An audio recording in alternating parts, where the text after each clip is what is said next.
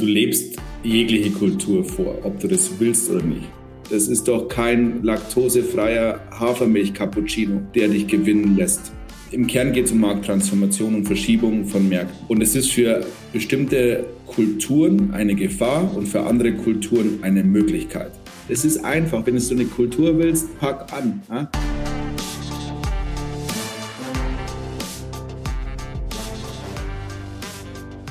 Gipfel der Skalierung. Unser Special mit Investor und Unternehmer Josef Brunner, Gründer von Unternehmen wie Julix, Relia und der AFT-Gruppe. Josef gibt kurzweilige Einblicke, zahlreiche Tipps und spannende Anekdoten aus 20 Jahren Gipfelerstürmung.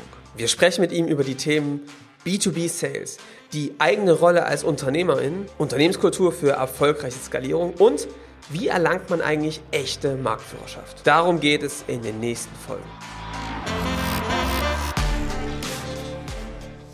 Und damit auch von uns ein herzliches Willkommen hier zu Folge 4 zum Gipfel der Skalierung Scaling Champions featuring Josef Brunner, unsere kleine Special-Serie. Und heute, ja, wir haben es der, im Abschluss der letzten Folge die Fettweg-Folge genannt. Wir reden heute über die Kultur. Wie muss die Kultur beschaffen sein, um zu skalieren? Wie, ja, halte ich meine Strukturen schlank, um richtig nach vorne zu gehen? Ich sage erstmal Hallo Josef, hallo Johannes. Einen wunderschönen guten Tag und ich freue mich auf die Fettweg-Folge. Sehr ja. gut, sehr gut. Wir uns auch, weil das tatsächlich ja auch eine spannende Frage ist. Ich merke, ähm, ehrlich gesagt, äh, wir arbeiten ja viel mit mittelständischen IT-Unternehmen, manche, die einfach auch schon eine gewisse Größe erreicht haben, andere sind noch vielleicht ein bisschen mehr am Anfang. Ähm, aber dass auch über die Jahre, die man dabei ist, irgendwann so eine gewisse ähm, DNA entsteht im Unternehmen, aber auch bei den UnternehmerInnen, wo ich mir manchmal merke, Mensch, ähm, da fehlt so ein bisschen der, der Biss und der Kampfeswillen, ja. Ähm, Josef, was erlebst denn du? Also du hast jetzt auch vorhin in der letzten Folge erzählt, dass du viel mit äh, mittelständischen Unternehmen zu tun hast, wo du gesagt hast, Mensch, die sind eigentlich in der DNA oder in der Kultur der Werteweitergabe an die nächste Generation. Da fehlt aber dieses Erneuern, dieses ähm, etwas auf den Kopf stellen total. Wie erlebst du so da die DNA in diesen Unternehmen? Ähm, ich fange mit dem Positiven an. Ähm, die Mittelständler und da muss ich jetzt eine Lanze für die Mittelständler brechen und vielleicht was Kontroverses sagen. Womit ich wirklich Probleme habe, ist Corporate Culture. Ja. ja also da ähm, sprechen wir besser nicht drüber. Aber Mittelstandskultur ähm, spreche ich gerne drüber. Ist für transformative Themen herausfordernd. Aber ich bin ja ein großer Fan von Werten und habe ein Wertesystem. Das, äh, ich bin kein Moralapostel und das könnte ich auch nie sein, weil ich viel zu imperfekt bin dafür. Ja. Aber ich habe trotzdem ein paar Pfeiler, die ich da reinramme. Und ähm, mit diesen mittelständischen Werten fühle ich mich total wohl. Ja. Ich kümmere mich um meine Leute. Ich habe eine gesellschaftliche Verantwortung. Ja. Ich bin dankbar für das, was ich erreichen durfte. Wir sind bescheiden. Wir zeigen unseren Wohlstand nicht. Also alles Werte fühle mich super, super wohl damit. Ja. Ähm, aber die, du hast, da ist natürlich wenig bist da. Ne? Und da ist, da ist viel ähm, Komfort da und, und, und Sicherheit. Und das sind ja positive Werte. Ja. ja. Aber ähm, wir haben ja in der letzten Folge über NATO-Erfahrungen, finanzielle gesprochen. Die gibt es natürlich im Mittelstand so nicht unbedingt. Ja. ja. Und ähm, das ist dann schwierig. Und wenn ich, wir haben ja über ein, zwei Beispiele gesprochen, wenn ich mich jetzt engagiere und, und so Unternehmen kaufe, dann ähm, ist die größte Herausforderung immer die der Kultur. Ja? Zu sagen, jetzt müssen wir mal ein bisschen schneller laufen. Ja? Und ich weiß, dass wir gerade in, von so einer Klippe runterhüpfen und ich glaube schon, dass wir unterwegs einen Fallschirm finden. Ja? ja. Und wenn nicht, dann ähm, werden wir uns mit den Zähnen während des freien Falls in diesen Marmorfelsen reinbeißen und uns da, also, und das ist natürlich etwas, äh, das kulturell im Mittelstand überhaupt nicht verankert ist. Ja. Und äh, würde ich sagen, die größte Herausforderung beim Transformieren ist. Ja, ja. Ich hätte jetzt, Josef, vielleicht schon, ich, ich gucke immer so ein bisschen auch in die Sackgasse der Woche und ich habe da so ein bisschen dieses Gefühl, wenn ich mit vielen, ich spreche wirklich mit, äh, keine Ahnung, zehn UnternehmerInnen pro Woche, ja, die mit uns telefonieren aus dem mittelständischen IT-Unternehmen. Die sind ja eigentlich total äh, innovative Köpfe, ja, aber trotzdem weißt, weißt welcher Glaubenssatz, den ich immer höre, ist, wir wären halt größer, da dauert das alles ein bisschen länger. Da wird man langsamer. Da wird man, ne? Das ist halt einfach so. Ähm, ich glaube, dass da natürlich, wie an jedem Glaubenssatz, irgendwie was dran ist. Aber dass dieser Glaubenssatz einen auch richtig im Weg stehen kann, oder? Wie siehst du das? Ja, da habe ich immer so Probleme. So, ja. das, das ist halt so. Ja? Nichts ist so. Alles, du kannst alles formen. Ja? Und eine Aussage, ja, wir sind halt langsam, das ist doch eine totale Selbstaufgabe. Ja? So also dann drehe ich mich um und gehe, ja, das, das wird ja nichts mehr. Ne? ähm, weil es überhaupt nichts mit Selbstreflexion zu tun hat, sondern es ist eine Selbstaufgabe. Dazwischen gibt's, da, da liegt ein Krater dazwischen. Ja. Genau. Ähm, du bist frustriert, ne? In der Regel, wenn du sowas sagst.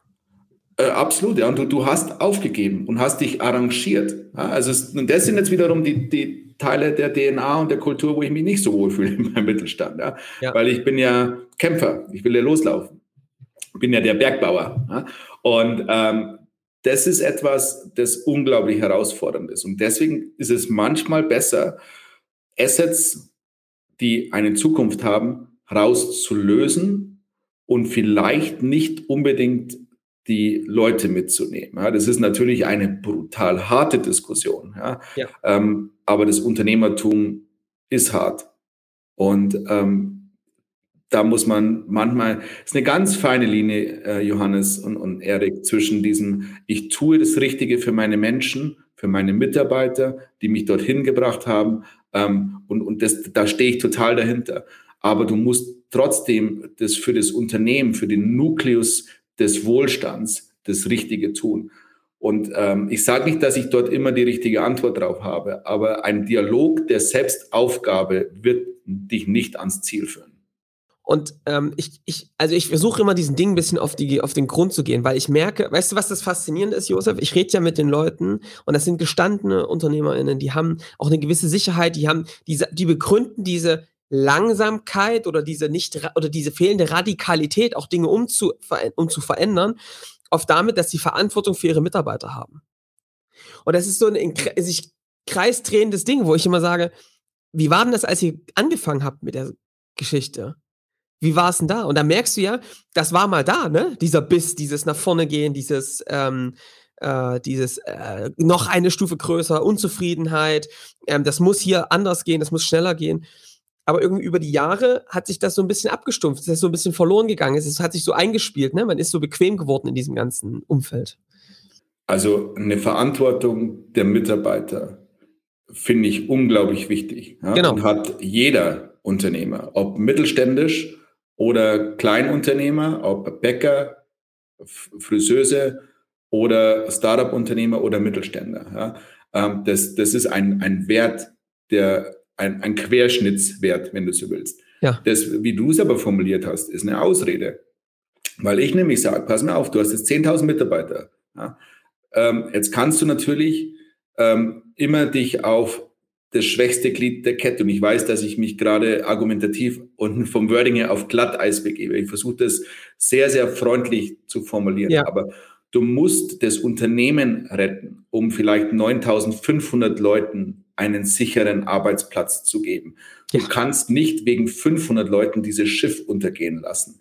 Das heißt nicht, dass du diese 500 Menschen ähm, jetzt schlecht behandeln musst. Du kannst ja für die da sein. Ja? Es geht doch nicht immer um, um, um das Entlassen, um das Feuern. Es geht darum zu sagen, ich gebe den Leuten, die dieses Ruder rumreißen, die, die ähm, Möglichkeit, Fähigkeit und Autorität, das rumzureißen. Ja? Und das ist ja der eigentliche Kulturbruch, Johannes. Ja? Es hat ja nichts damit zu tun, dass ich Leute ausstelle oder entlasse, sondern ich werde radikal in der Umsetzung. Und davor haben die Angst. Und es ist ja tatsächlich genau das Gegenteil passiert ja häufig. Also die größte Sicherheit gibt ist es ja, sich ständig neu zu erfinden und vorne zu bleiben und nicht in diesem Markt unterzugehen. Das ist ja ein Paradoxon. Das ist ja eine vermeintliche Sicherheit, nichts, also langsam zu sein. Es ist eine Ausrede. Ja? Und auch da muss man, bringt Klarheit einen Vorteil. Sagen, hey, du hast äh, Du baust einen Vergaser, einen Katalysator. Wach auf. Das, die, die Mauer kommt und sie kommt schnell. Ja? Und dann dann werde dir deiner Verantwortung bewusst, deiner 5000 Mitarbeiter. Ja?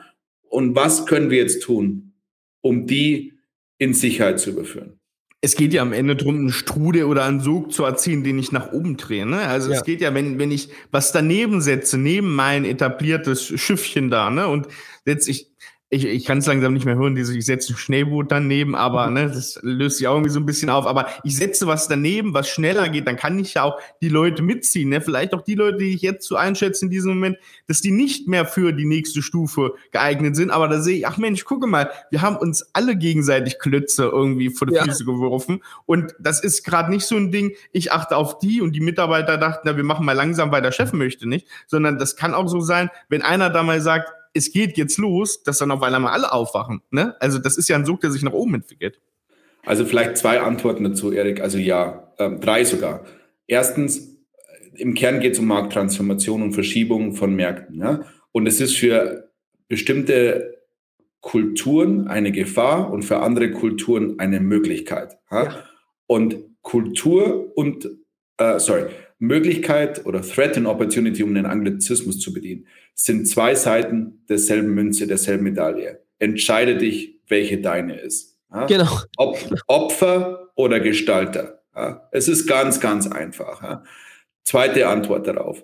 Ähm, die Frage, die sich tradierte Unternehmen nicht stellen, ist, warum? Warum ist etwas so? Die sagen, das ist so. Aber die sagen nicht, warum ist es so? Mhm. Warum muss das so sein? Warum können wir das nicht ändern? Ja. ja. Das, diese Fragen werden nicht mehr gestellt, sondern es hat sich einfach so eingespielt. So Unternehmen sind manchmal auf Autopilot und funktionieren. Und jetzt kommt, jetzt zeige ich doch noch. Weil man sie jahrelang darauf optimiert hat, zum Beispiel auch, ne? Ja, und weil auch die Geschwindigkeit in der Vergangenheit eine andere war. Ja. Warum sind denn die Angelsachsen im sich neu erfinden besser und schneller? Erstens, weil wir den Fehler machen, uns ausschließlich auf die New Economy zu beziehen und nicht auf die amerikanische Old Economy. Die hat sich nämlich auch nicht transformiert. Ja.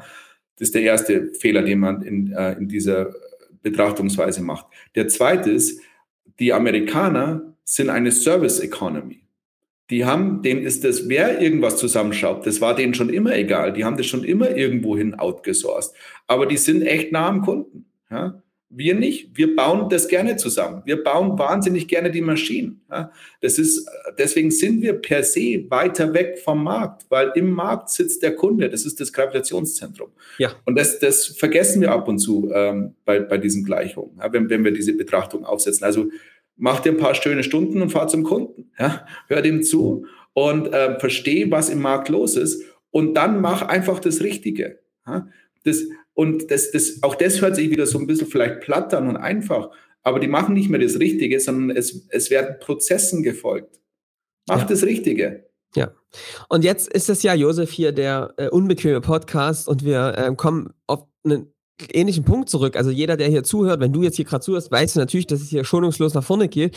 Es hat natürlich wieder was mit dem Kopf der ganzen Nummer hier zu tun. Also, welche Bedeutung hat der Unternehmer, die Unternehmerin dabei. Ähm, wie schätzt du das ein? Wie ist da deine Einschätzung zu? Der Unternehmer, die Unternehmerin, der Gesellschafterkreis, die Inhaber sind diejenigen, die die Verantwortung haben. Ja? Und ähm, da in, im Amerikanischen gibt es ein, ein, ein, eine wunderbare Brücke, dass es einen Unterschied zwischen Responsibility und Accountability gibt. Ja? Und ähm, das verstehen wir Deutschen manchmal nicht. Aber unterm Strich sind wir die Inhaber, äh, diejenigen, die Verantwortung haben. Erstens, weil sich das so gehört und zweitens, weil das auch in unserem Grundgesetz so verankert ist. Ja.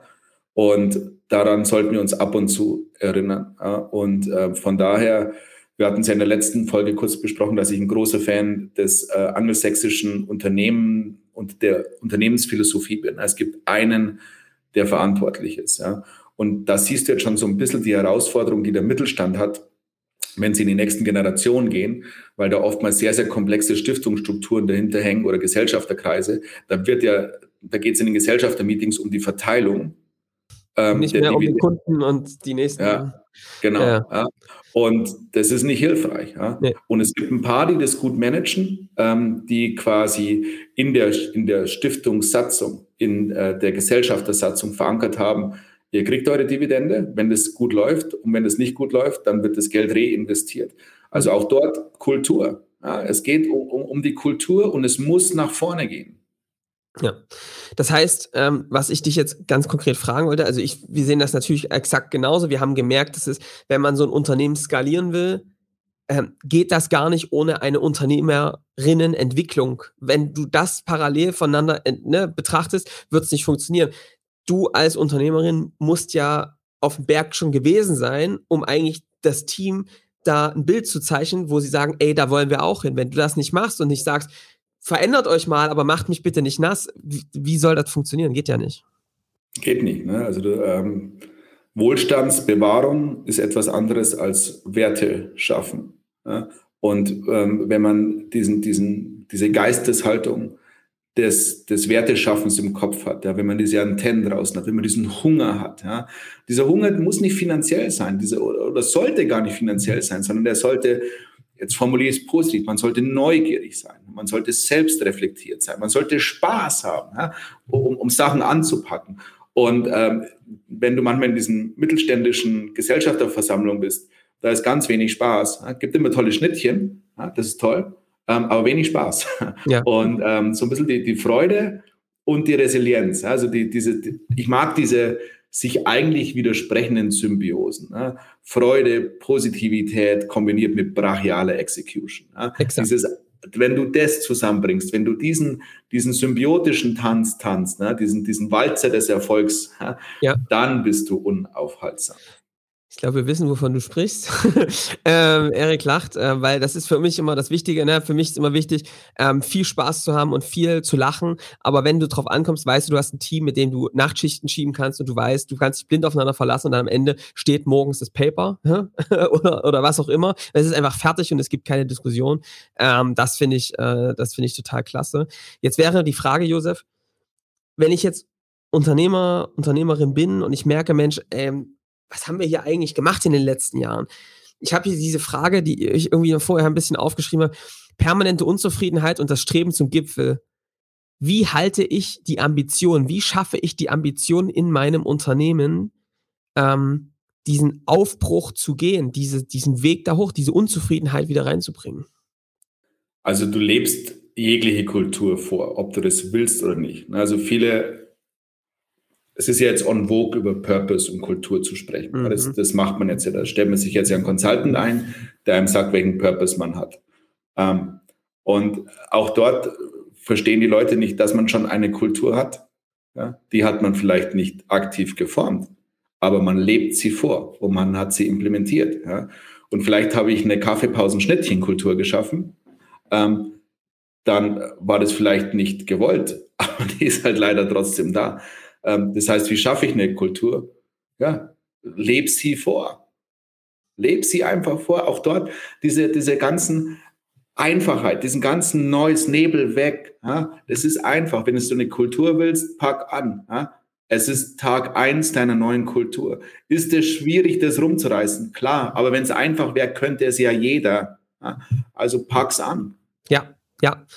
Äh, das ist exakt, äh, so sehen wir das auch. Und die, die Frage ist ja jetzt, ähm, wenn ich damit anfange, ich glaube, wir haben viel über Gipfelkreuze gesprochen. Ähm, welche Bedeutung hat denn bei so einem Aufbruch, bei so einer ähm, DNA-Kultur der Unzufriedenheit das Gipfelkreuz aus deiner Sicht und die und auch KPIs, um zu messen, ob man sich auf diesem richtigen Weg begibt?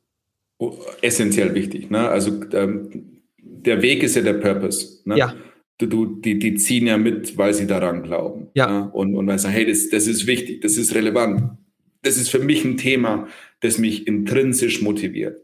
Weil nur wenn das so ist, gehen deine Mitstreiter diesen einen Schritt mehr, diese Extrameile ja, und nehmen den Rucksack von jemandem, dem es gerade nicht so gut geht, ohne dass das die Aufgabe ist, diesen Rucksack zu nehmen. Ja. Das ist quasi, das muss Purpose getrieben sein.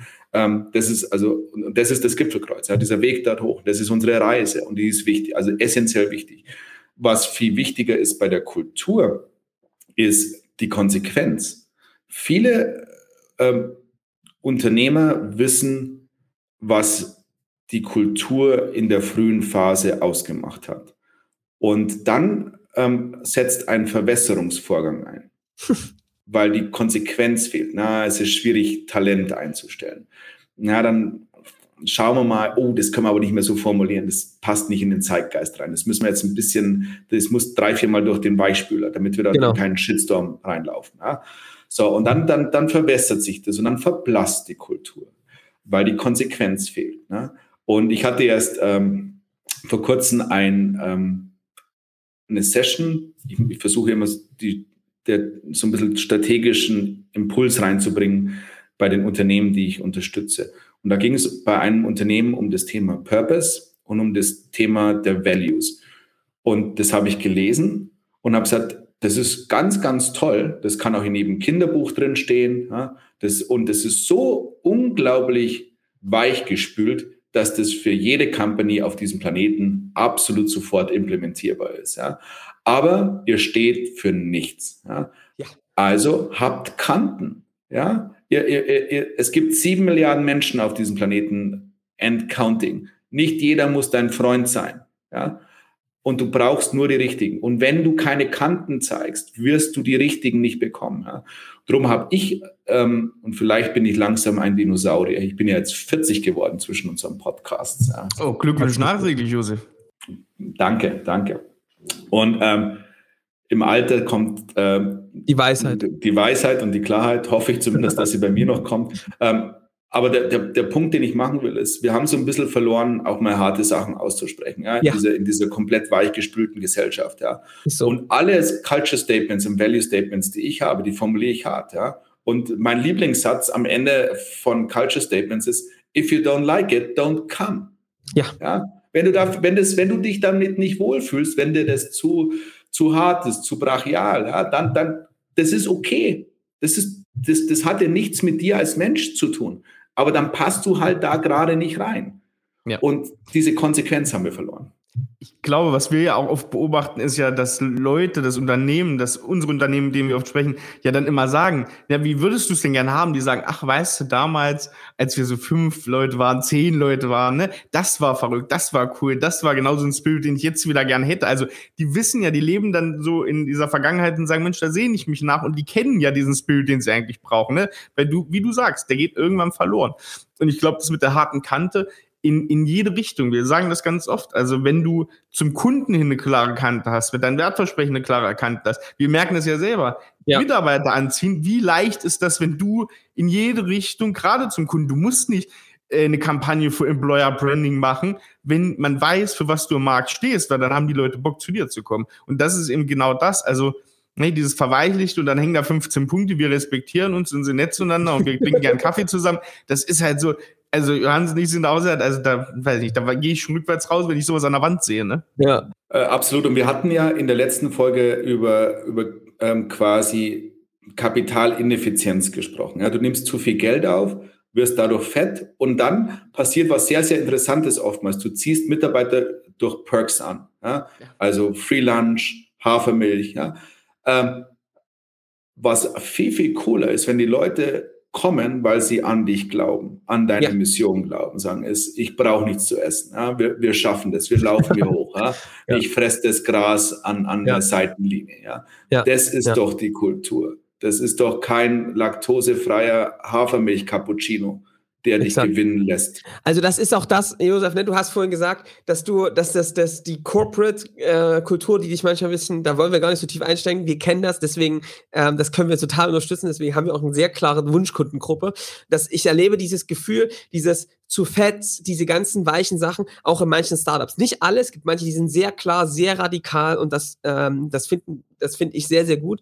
Aber ich glaube, diese klare Kante ist wirklich etwas, und das ist ein Learning, was ich hier direkt rausziehe. DNA, Kultur entsteht nicht dadurch, dass du dich zusammensetzt in, im Stuhlkreis und mal beschreibst, das sind unsere Werte, dann hängst du Plakate auf und die kannst du abnehmen und in jede andere Company hängen, sondern DNA entsteht dadurch, dass du sie vorlebst, dass du so arbeitest, dass du klare Kanten hast, Prinzipien, die man durchsetzt, ja. Ähm, bei uns gibt es zum Beispiel so ein paar Prinzipien wie Nutzen vor Gewinn. Ja, und das ist aber hintersetzt mit ein paar ganz klaren Dinge. Es ist immer erstmal wichtiger, dass Nutzen für den Kunden entsteht und dann folgt der Gewinn. Und es gibt ein paar ganz klare Geschichten, an denen man das ableiten kann. Ähm, genauso zu sagen, ne, es ist auch deine Marge, ist bei uns so ein geflügeltes Wort, ja, was, was, ähm, was bei uns durchfliegt, weil wir eben sagen, ey, ähm, Marge ist für uns ein Zeichen von Freiheit, die entsteht für jeden Einzelnen, ne, weil sie jeden Einzelnen bei uns auch betrifft. Ähm, und sowas wir, ich glaube, DNA beschreibt man doch eigentlich rückwirkend und nicht, wir setzen uns mal zusammen und überlegen uns mal, wie unsere DNA ist, oder? Wie siehst du das? Ähm, ja, zwei Antworten drauf. Ich würde auch noch gerne äh, auf die Frage der KPI äh, Bezug ja. nehmen, die du vorher hattest. Ähm, also eine Kultur und die Werte sind immer eine Konsequenz. Also das, das lebst du und damit willst du irgendetwas erreichen. Ja? ja. Also wer, wer bin ich? Wir hatten es ja in der letzten Folge. Bin ich ein, ein Unternehmen, das einen starken Sales- und Marketing-Ansatz hat? Bin ich ein technologiegetriebenes äh, Unternehmen? Ja? Aber ähm, man sollte sich mehr darauf konzentrieren, wer man ist, also Selbstreflexion und welche Kultur man haben möchte und welche Kultur man braucht, um erfolgreich zu sein. Und dann lebt man diese Kultur vor und dann implementiert man diese äh, Kultur und ist sehr, sehr konsequent konsequent im Schützen dieser Kultur. Das heißt, da gehen auch mal Leute und Leute kommen nicht. Ähm, zu dem Thema der KPI. Ich bin ein unglaublich großer Freund von Umsatz-KPIs, ja, weil sie im Endeffekt die, die einzige Wahrheit sind. Ja. Also hast du ein Problem, das relevant ist und kannst du das ökonomisch sinnvoll lösen, ist äh, Umsatz und quasi grundsätzlich so Economics, also kaufe ich mir Umsatz oder habe ich wirklich gesunden Umsatz. Ähm, eine KPI, die ich aber oftmals implementiere, ist eine andere und die ist Time to Value. Ja, wie ist die Time to Value beim Kunden? Weil die, die viele, wir hatten es schon ein paar Mal, man, man konzentriert sich eigentlich zu sehr auf die Konsequenz des Handelns. Ja? Und ähm, Umsatz ist eigentlich auch nur eine Konsequenz. Ja. ja? Und je, je besser und gemeiner und leaner und meaner ich als Organisation aufgestellt bin, desto schneller bin ich auch und desto effizienter funktioniere ich. Und je effizienter ich funktioniere, desto schneller kriegt mein Kunde Value. Und wenn ich das messe, na, das sollte eigentlich die, die Haupt-KPI eines Customer Success Teams sein und nicht Renewals und Upsell und Cross-Sell. Time to Value. Wenn, wenn du ständig deinen Time to Value erhöhst, wirst du ständig mehr Upselling und mehr Cross-Selling machen. Du wirst weniger Churn haben, weil du kulturell etwas anderes verankerst. Eine, ein konstantes Challengen ähm, deiner eigenen Geschwindigkeit, um den Kunden wirklich etwas Werthaltiges zu liefern. Kannst du mal, also find, total klasse, kannst du mal beschreiben, wie sieht so ein Time to Value aus? Wie misst man das? Vielleicht für viele jetzt ein bisschen abstrakt. Also du hast ähm, ein, was, was wäre ein Problem, das du für den Kunden löst? Sagen wir mal, äh, du hilfst einem Kunden, ein neues Subscription Offering in den Markt reinzubekommen. Mhm. Ja? Dann ähm, könntest du hergehen und könntest sagen, Umsatz messe ich, indem ich mir anschaue, wie viele Maschinen ein Kunde bei mir in der Cloud onboardet. Ähm, daraus entsteht quasi ein Revenue Recognition Trigger, kann diesen Umsatz äh, quasi für mich verbuchen und je mehr Umsatz ich habe, desto erfolgreicher bin ich. Ja. Könnte aber auch anders hergehen und könnte sagen, was treibt denn den Kunden meiner Kunden an? Ähm, welches Geschäftsmodell muss denn der in diesen Markt reinbringen? Und wie kann ich meinem Kunden dabei helfen, so effizient und so schnell wie möglich erfolgreich zu sein? Und dann muss ich mir überlegen, was ist der Erfolgsfaktor meines Kunden? Oh, das ist vielleicht gar nicht so viele Maschinen onzuboarden. Ne? Vielleicht weniger Maschinen onzuboarden und die Auslastung dieser Maschinen nach oben zu bekommen, weil der Kunde, Kunde dann signifikant weniger äh, CapEx-Invest als Beispiel hat. Und wenn du dann so denkst, kann das in der Konsequenz dazu führen, dass du weniger Umsatz machst. Heißt allerdings dann nur, dass du ein falsches Pricing-Modell hast und keinen wirklich gut sitzenden Product-Market-Fit. Während ja. die meisten Unternehmen hergehen, wie optimiere ich Onboarding von Devices, um meinen Umsatz zu optimieren? Ja, gegen zum Teil den Value des Kunden. Absolut, absolut. Und, und da, um jetzt dann viele jetzt wieder in den Schutz zu nehmen, gar nicht ähm, aus einer bösen Intention heraus, sondern weil man einfach das Falsche misst. Weil man das so macht, oder, Josef? Ja, und das Falsche misst, ja. ja. Und, und man misst die Konsequenz, anstatt dass man sich anschaut, was ist denn eigentlich der Grund für diese Konsequenz? Konsequenz Umsatz, ja? Und es ist halt der, der Wert des Kunden. Weil die, die, die quasi, wenn ich das falsch messe, dann kann ich vielleicht in den ersten zwei Jahren umsatztechnisch besser performen, aber eigentlich schaffe ich eine Marktineffizienz. Und Marktineffizienzen werden von Marktteilnehmern gelöst. Und dann werde ich auf einmal irgendwann weggespült. Und das ja. will ich ja nicht. Das heißt, was man, das finde ich echt ein total gutes Learning. Ähm, Time to Value als eine der wichtigsten Kenngrößen zu nutzen. Dahinter steckt ja wieder Nutzen vor Gewinn. Der Gewinn wird kommen. Du musst da natürlich vielleicht am Geschäftsmodell und so nacharbeiten. Aber das nicht nur als einen Spruch zu lassen, sondern als konsequent zu machen. Und das ist natürlich anspruchsvoller, ne, als den eigenen Umsatz zu messen. Das geht einfach. Aber sich wirklich mal hinzusetzen und sagen, du kannst ja den Kunden fragen. Am Anfang machen wir das zum Beispiel. Wenn wir oben auf dem Berg stehen, Woran messt ihr denn oder erkennt ihr denn, dass das für euch eine erfolgreiche neun Monate waren zum Beispiel? Und wenn die dann sagen, na, wir machen das schon daran fest, welcher Umsatz ist entstanden oder zum Beispiel, wie steigt unser Deckungsbeitrag, dann ist es nur konsequent, alle in Zukunft diese in konsequent zu messen, wie gut schaffen wir es, die Deckungsbeiträge, die Umsätze unserer Kunden zum Beispiel zu steigern und das zu tracken. Und wenn man da noch nicht gut ist, ne, let's face it, ja, dann kann man ja da direkt ansetzen. Aber das, die Augen zuzumachen und sagen, unser Umsatz sieht doch großartig aus, ist nicht die Lösung. Und, und das Schöne bei Time to Value ist, ähm, die Funkt Time to Value funktioniert als Messgröße auch ähm, im Innenverhältnis in der Company, also im Product Development, im Professional Services, im HR.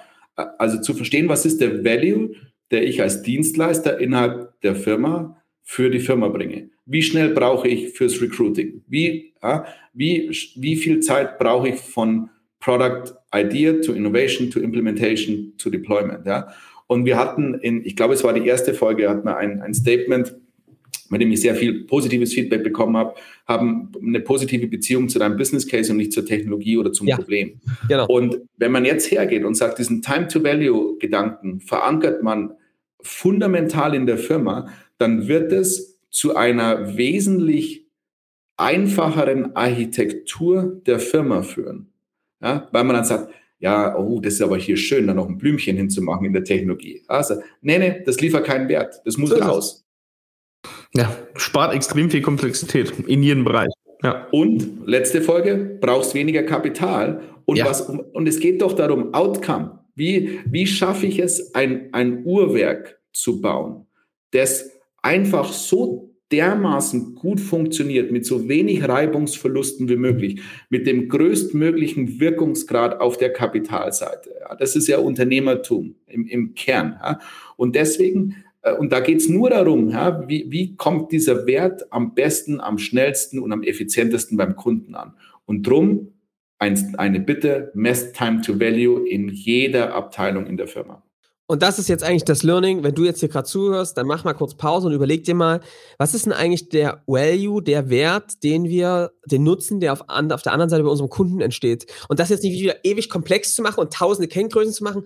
Ein Wert, ein zentraler Wert, der auf der anderen Seite immer gefragt und wichtig ist, ist einfach zu halten und sagen, und damit fange ich jetzt an, in allen Abteilungen immer zu messen, wie ist denn jetzt der Einfluss auf diesen Nutzen? Erhöhen wir systematisch die Nutzen und sich vielleicht auch mal zu fragen, geht mal alle Kunden durch und fragt mal, was haben wir denn eigentlich für Nutzen geschaffen im letzten Jahr bei unseren Kunden?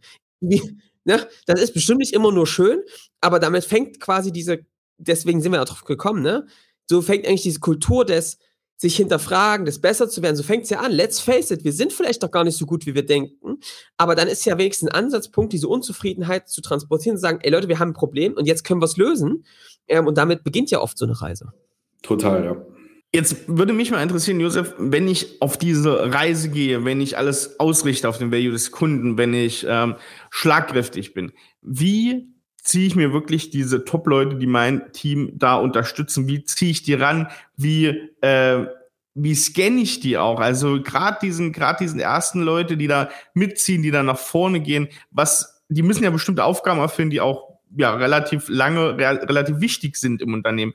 Wie machst du das oder wie hast du es in deinem Unternehmen gemacht, jetzt JuleX, Relier? Wie hast du diese ersten A-Teams da wirklich zusammengestellt? Also du brauchst für unterschiedliche Phasen in der unternehmerischen Reise unterschiedliches Personal. Ja, die, die Wahrscheinlichkeit, dass sich der Mitarbeiterstamm über die Zeit nicht ändert, ist gering. Ja, du brauchst am Anfang Allrounder, die sehr, sehr pragmatisch sind, ähm, Generalisten, ähm, die dich dorthin bringen, wo du, wo du hin musst, auf dein nächstes Basecamp. Und je größer du wirst, desto spitzer kannst du werden in den Positionen. Das ist einfach eine Evolution und da ändern sich halt auch mal Management-Teams. Und wenn sich ein Management-Team ändert, ändert sich ähm, eine Organisation. Die Kernfrage dahinter, Erik, ist die, du hast ja ein, ein, du hast das Gipfelkreuz, ist die Equity Story, dein strategisches Zielbild. Ähm, dann hast du die Execution, die dich dort hochbringt. Und du brauchst aber eine Organisation, die dich dort hochbringt. Ja? Und diese Frage muss man sich stellen. Die Organisation ist mein Board, mein Aufsichtsrat, mein Gesellschafterkreis, meine Mitarbeiter. Das ist also quasi eine, eine fundamentale Frage, die man sehr unemotional stellen sollte und sagt, was brauche ich denn gerade in dieser Phase? Und dann muss ich das sehr, sehr offen äh, kommunizieren und transportieren und sehr respektvoll mit diesen Menschen umgehen. Also die, die Wahrscheinlichkeit, auch als Gründer, dass man vom Anfang bis zum Beginn einer Reise der beste Gründer und CEO ist, das sind ja eigentlich zwei unterschiedliche Rollenaufgaben, ist halt gering. Ja? Ist ja nicht schlecht. Schlecht ist, wenn man das sich nicht eingesteht.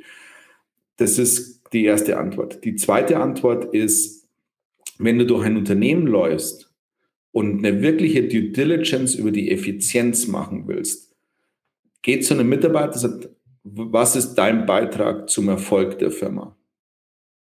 Ja?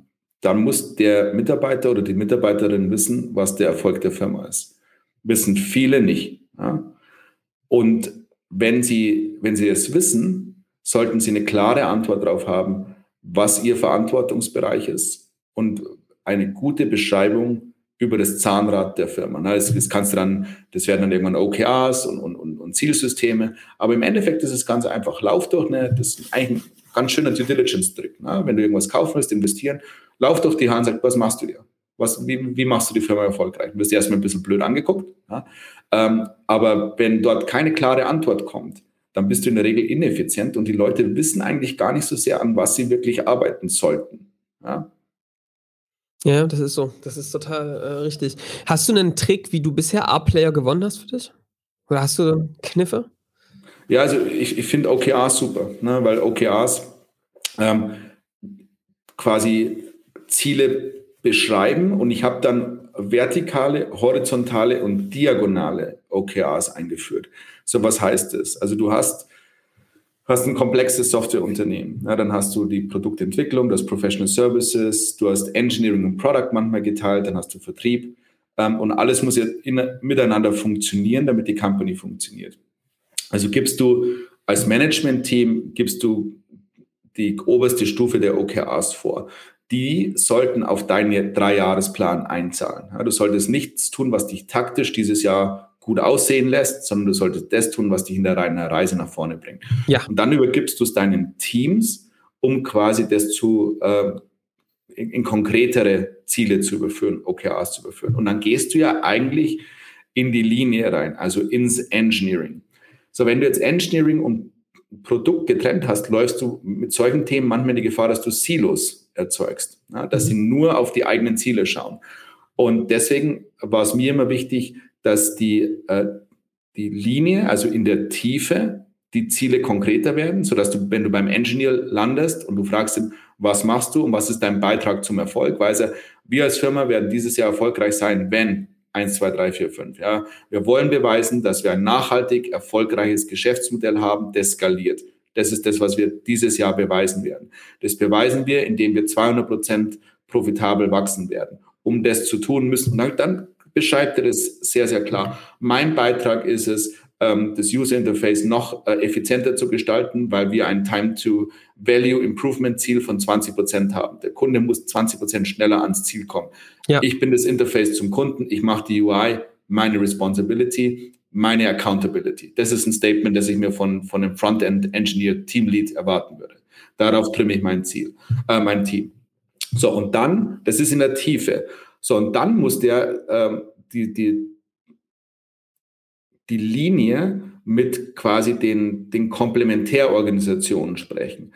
Also, liebes HR-Team, ich habe ein Problem, ich habe ähm, Skill-Lücken auf, ähm, auf der und der Flanke, die ist jetzt offen ähm, wir müssen untereinander ein, eine SLA, wenn du so willst, haben, wie schnell wir ähm, die richtigen Leute bekommen? Wie können wir ja. zusammenarbeiten? Liebes Product ähm, Development Team, Product Scouting Team, es bringt mir nichts, wenn ihr als Ziel habt, ich, ähm, 1000 Produktideen mir pro Monat rüber zu schicken. Ich brauche fünf, ja, mit und dann, dann, dann wird es quasi, das sind dann quasi Ringe, wenn du so willst, ja. um die Organisation, die die komplette Organisation verbinden. Und dann im Enterprise-Umfeld kann es manchmal sinnvoll sein, für bestimmte Kundengruppen, Märkte, Geografien oder bei Key Accounts eigene Kunden-OKRs zu haben. Also Time to Value für meinen Kunden. Wie optimiere ich den? Indem ich mit dem Kunden OKRs erzeuge, die, und das sind jetzt die Diagonalen. Ja. Je mehr mein Kunde skaliert, je erfolgreicher der sein wird, desto besser für mich als Unternehmen. Ja. Und die Kundenziele dürfen nicht im Konflikt zu meinen eigenen Engineering- oder Company-Zielen oder Sales-Zielen sein. Und dann, äh, ich habe das immer als Würfel dann gemacht.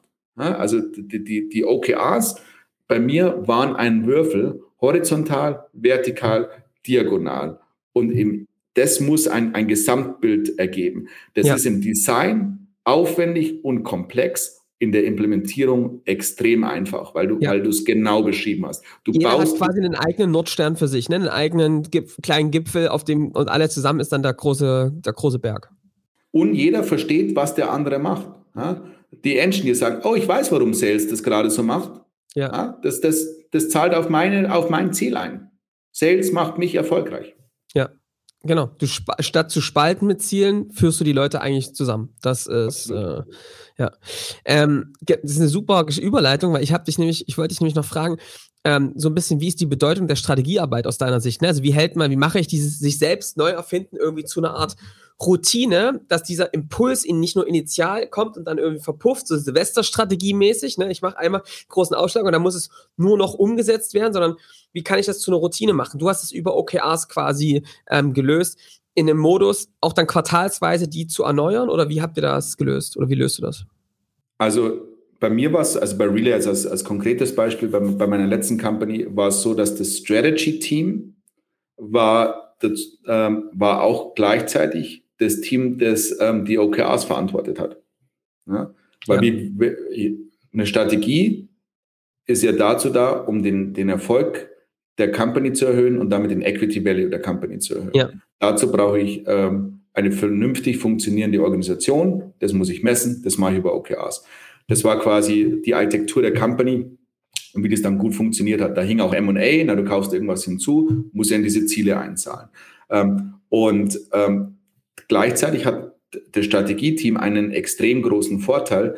Das denkt immer drei Jahre voraus. Und das kann also quasi immer das Fundament für den zukünftigen Erfolg ähm, bauen. Und das kann dann manchmal sein, dass man sagt, oh, ich muss, ähm, gibt es einen schönen Anglizismus dazu, slow down to speed up. Ja? Es macht jetzt mehr Sinn, jetzt ein bisschen Fuß vom Gas zu nehmen das Thema zu regeln und dann volle Kanne da drauf zu gehen und in eineinhalb Jahren werden wir diesen Erfolg sehen. Ne? Ja. Und baust dir halt dann dein, deine ähm, Wegbeschreibung für zukünftigen Erfolg und das hat immer sehr, sehr gut funktioniert. Was, also wir haben, wir nennen das den agilen Strategieprozess, ist aber eigentlich das Gleiche, weil wir halt gemerkt haben, dass manchmal dieses OKR-Thema für manche in dem Unternehmen zu komplex ist, das sofort einzuführen. Ne? Gerade wenn du noch nicht so riesig bist, gibt es da, ne, ist einfach ein bisschen eine Abschlagung, funktioniert aber exakt genauso mit festen Meetings und so. Ähm, welche Aufgabe, welche Vorbereitung hast du da als Unternehmer? Ähm, trotzdem nochmal einen Plan, den Plan schon mitzubringen, über Gipfelkreuz und sowas Klarheit zu haben und das in das Team mit reinzugeben? Oder wie machst du das? Das war immer mein Verständnis meiner fundamentalen Aufgabe. Ja. Also ich als Unternehmer muss ein klares Zielbild vorgeben. Ja? Ähm, und ich muss klare Pfeiler der Kultur, der Organisation reinhauen aber ich mache es nicht mehr. Ich, ich baue eine Organisation, die das macht. Ja? Also ich muss immer dafür sorgen, dass wenn mich morgen der Bus trifft, dass das keiner merkt. Ja. Und ähm, also das finde ich richtig geil. Was ich noch merke ähm, in diesen Prozessen ist, was mir zum Beispiel jetzt als Unternehmer total hilft, ich bin ja auch eher jemand, der nach vorn denkt, neue Ideen reinbringt, er wird es kennen, ne? denn ähm, fällt auch hinten mal was runter äh, mir hat es total geholfen, jemanden an der Seite zu haben, den, den nennen wir den Strategiemanager, ähm, der quasi den Prozess innehat. So ein bisschen diese Mischung, ne, es hören ja viele aus der IT hier zu, Unterschied zwischen Product Owner und Scrum Master. Dass also es jemanden gibt, der quasi das Ownership hat für das Produkt, vorwärts denkt, für das Unternehmen, die Strategie und es jemanden gibt, der den Prozess am Laufen hält, der den moderiert, der dafür sorgt, dass diese Dinge eingehalten werden, dass sauber gemessen wird. Wie siehst du das? Wie siehst du diese Bedeutung dieses Counterparts quasi im Unternehmen? Ist wiederum eine Konsequenz. Ne? Also die Frage ist, welche Organisation brauche ich, um erfolgreich zu sein? Ja. Je größer ich werde, je stärker sich der Markt ändert, desto wahrscheinlicher ist es, dass das organisatorische Implikationen hat.